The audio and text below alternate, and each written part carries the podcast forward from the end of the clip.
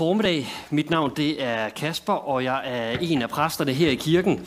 Og øh, ja, særlig velkommen sådan til fastelavns søndag. Det er skønt at øh, have fastelavn sammen, og vi har allerede øh, set mange flotte udklædninger. Øh, børnene de har et sjovt øh, program nede i kælderen. Vi har set øh, Claus på løs, eller på øh, løs line, hvad man siger. Øh, og der er jo også, øh, hvad hedder det, rygter om de her fastelavnsboller senere, så øh, det er jo et decideret godt program, vi har for os. Øh, men det spørgsmål, man også skal stille, det er jo, hvad er det nu lige med den her øh, fastelavns søndag? Øhm, øh, altså, hvad er det lige sådan, det har med kirken at gøre? Hvorfor er det, vi skal have det ind i kirkens rum? Og øh, fastelavn, det er jo den her sidste søndag inden fasten. Og øh, på onsdag, der er det aske onsdag. Der begynder fasten, og så er der 40 dage til påske. Så i dag, der indledes den, men på søndag, der begynder den. Og selvom øh, faste og fasen på mange måder er blevet reduceret sådan lidt til øh, udklædning og tøndeslagning osv., så, så har fasen egentlig ret dybe rødder, øh, som jeg også tror kan være en øh, ret stor berigelse for os, især i dag, øh, hvor vi har meget fokus på resultater og hurtig eksekvering øh, og effektivitet. For i fastetiden, der prøver man egentlig at gøre det modsatte. Øh, der prøver man at sætte fokus på det helt elementære i livet. Øh, det, der virkelig betyder noget. Fordi det er netop tanken med fasten, at man sænker tempoet en smule og giver sig tid og plads til at reflektere over det liv, øh, vi har givet og som vi lever med hinanden.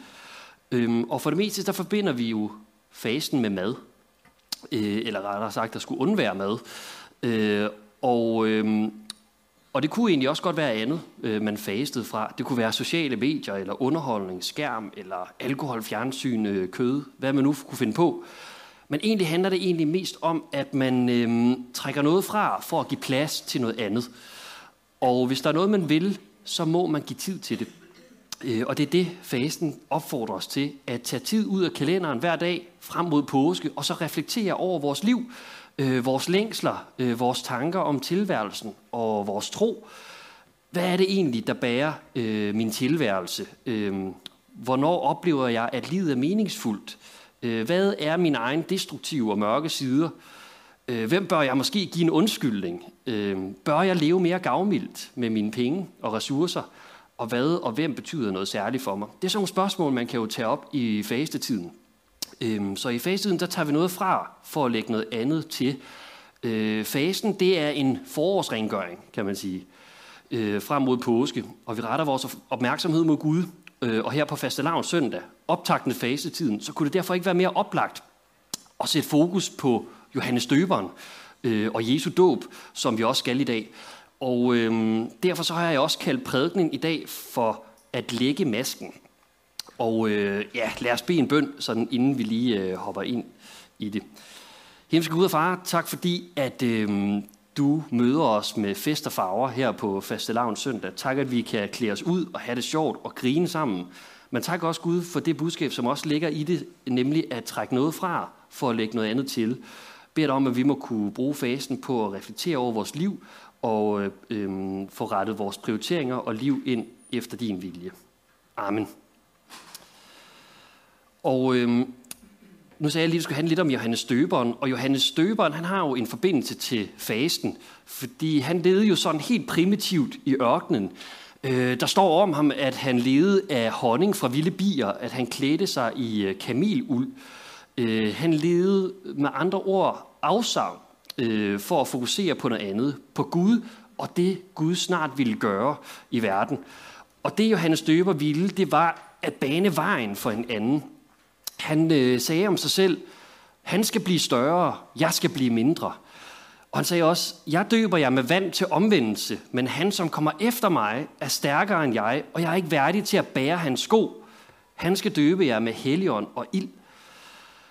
Så han så det altså på, øh, som sin opgave at pege væk fra sig selv og så hen på Jesus, på ham, som snart skulle komme. Han ville øh, forberede folket på hans komme. Og derfor så opfordrer Johannes folk til at komme ud til ham i ørkenen, hvor han levede, øhm, og øh, bekende sine sønner, omvende sig, og så lade sig døbe og leve, som Gud han vil have det. Øh, fordi det Jesus han kommer med, det er noget helt nyt. Det er en ny virkelighed, øh, som begynder.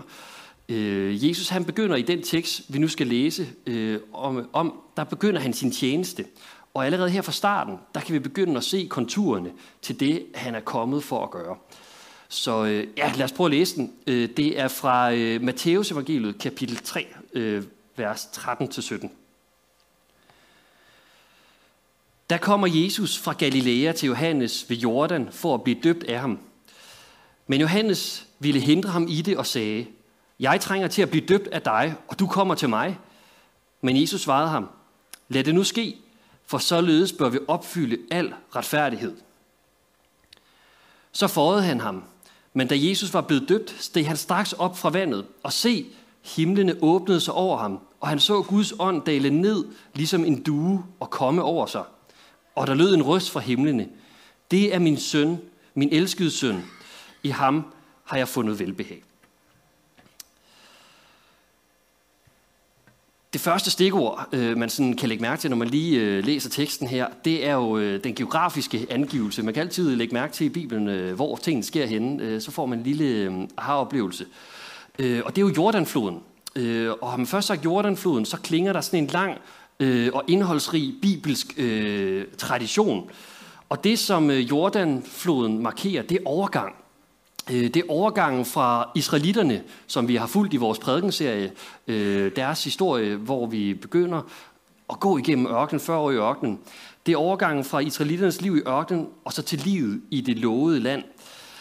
Og når Jesus dåb derfor foregår i Jordanflodet, så kan det derfor lave sådan en øh, analogi, der på tilsvarende måde som Israels vandring gennem Jordanfloden betegner overgangen til et nyt liv. Og det gode spørgsmål er så, hvad er det for et liv? Hvad er det for en overgang, øh, Jesus han går ind til? Hvad er det for en ørken, Jesus har været i? Og hvad er det nye liv, han går ind i? Hvad er det for en ny virkelighed, dåben leder os ind i? Og hvad er egentlig forskellen på den her dåb, som øh, Johannes han døber med, og så den, Jesus han skal blive døbt med? Øh, og Johannes han praktiserede en dåb, der gav syndsforladelse og markerede en omvendelse til en ny livsførelse øh, i modsætning til de her jødiske, øh, hvis der er nogen, der har været i Israel og set de her mitzvah-bade, jødiske renselsesbade, så var øh, Johannes dåb, det var sådan en indgangsbegivenhed. Og på den måde, så lignede den øh, det, man kan kalde for proselytdåben, hvor en person, der gik øh, over til jødedommen, foretog sådan en rituel afvaskning af fortidens urenheder.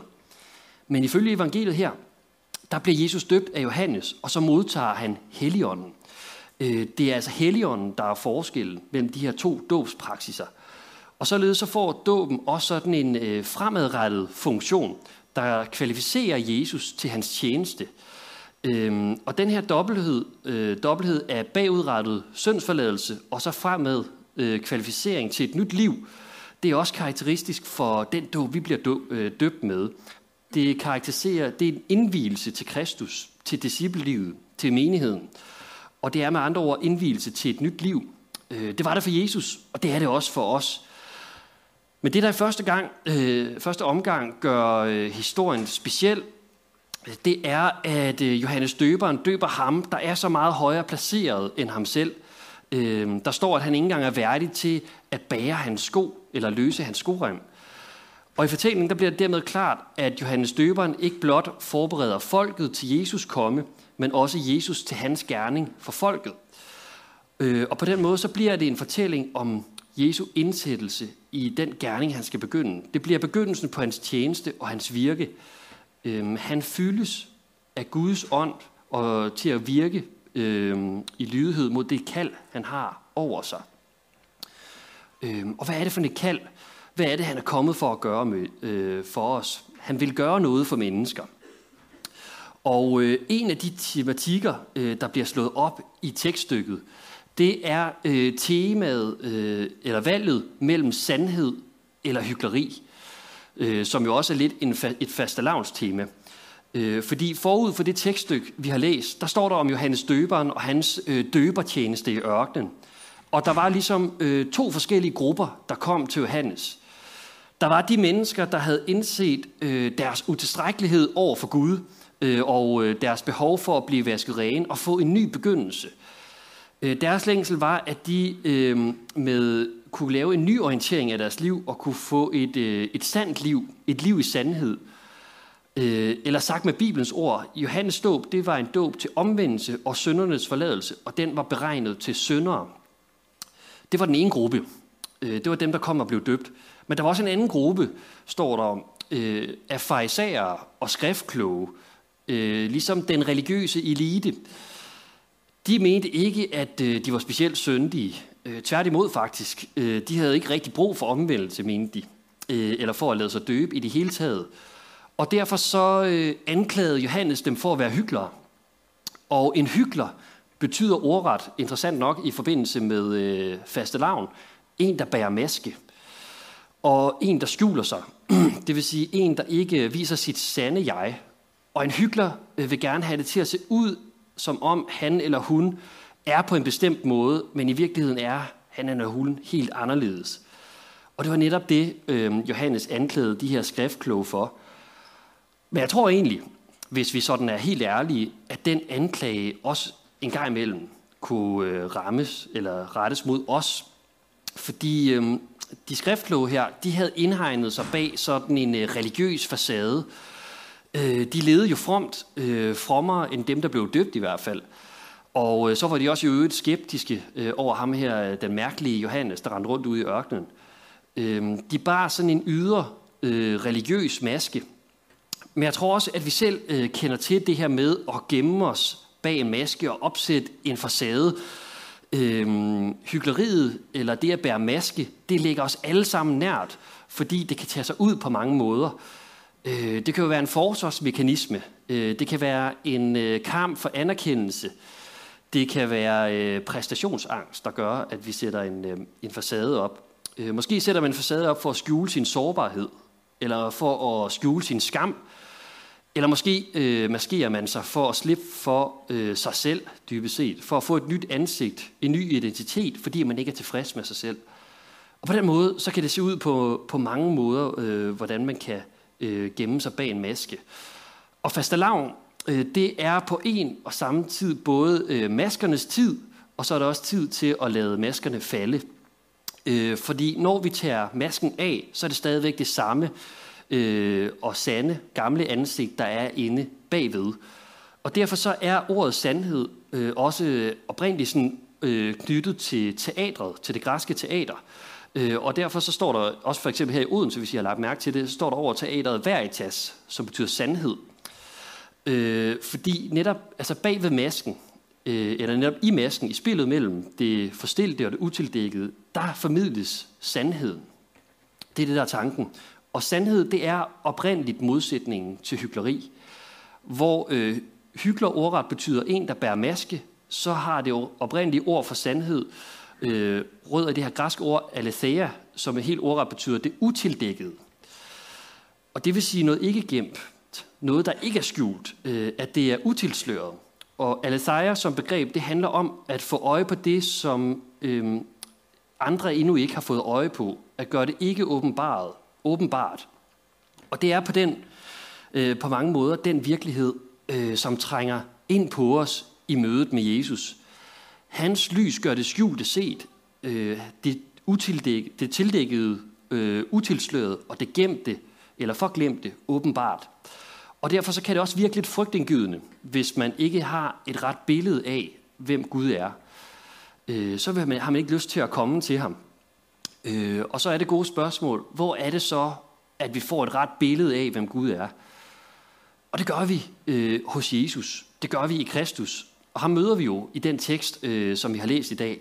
Han er øh, 30 år, da han kommer til Johannes og vil døbes. Og så overrasker han Johannes, og han overrasker også lidt os, øh, når vi læser teksten.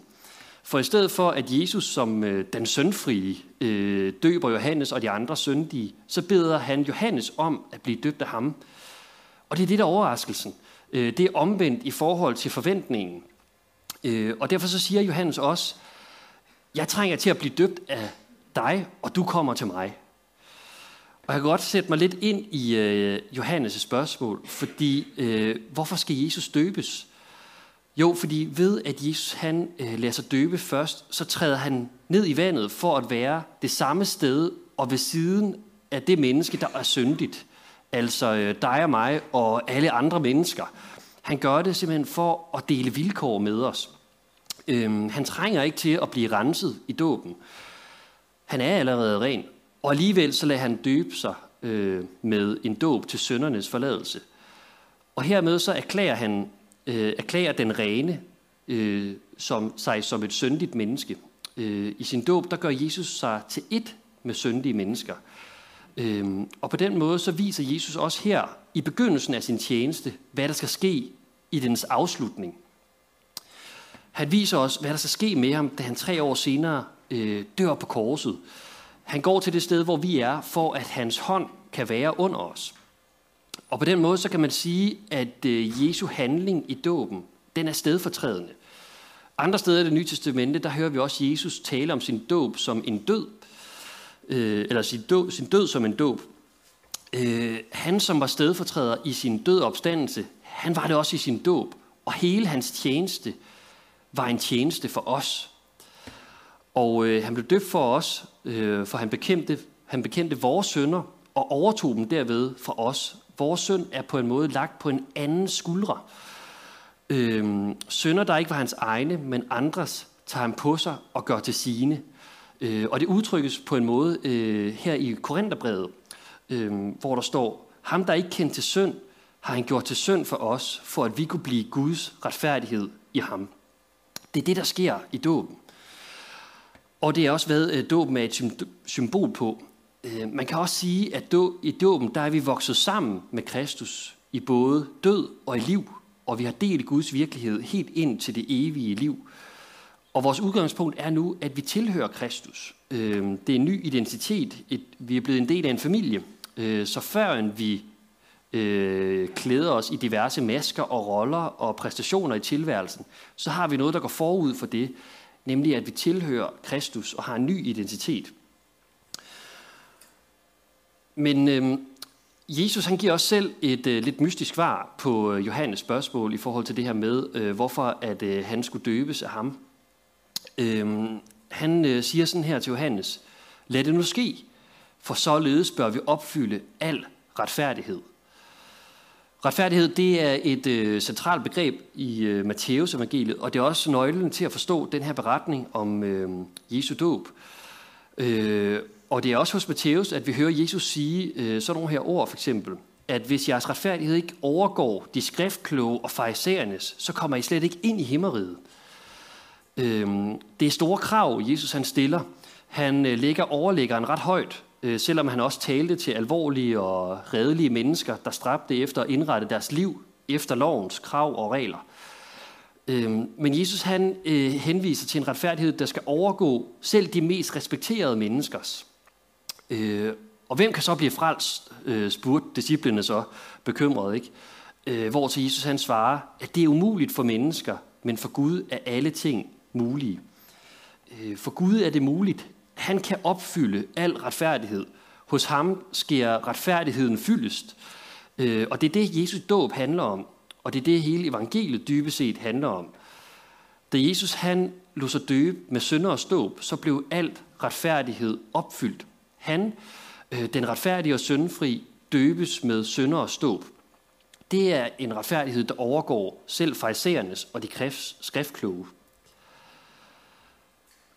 Og øh, gennem sin dåb, der går Jesus ind i det liv, der er i overensstemmelse med Guds vilje. Øh, han gør sig til et med mennesker, der ikke magter at leve retfærdighed, for at give os del i sin retfærdighed. Øh, som syndfri gør han sig til et med sønder, for at kunne frelse sønder. Og det er på den måde, Gud han kommer os nær. Øh, det er hans retfærdighed, vi, kom, vi får givet, og den kommer ikke an på vores flid eller anstrengelser.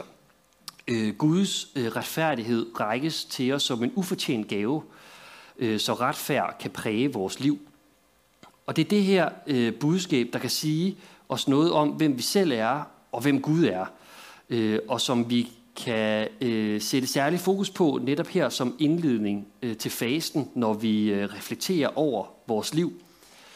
For jeg tror egentlig, at det her øh, budskab, som vi bliver givet i Jesu dåb, det i høj grad står i modsætning til det tidstypiske budskab øh, fra vores samtid, hvor øh, der jo tales meget om selvudvikling, og, øh, og det er jo også en ting, som karakteriserer meget sådan en individualistisk tid, ikke?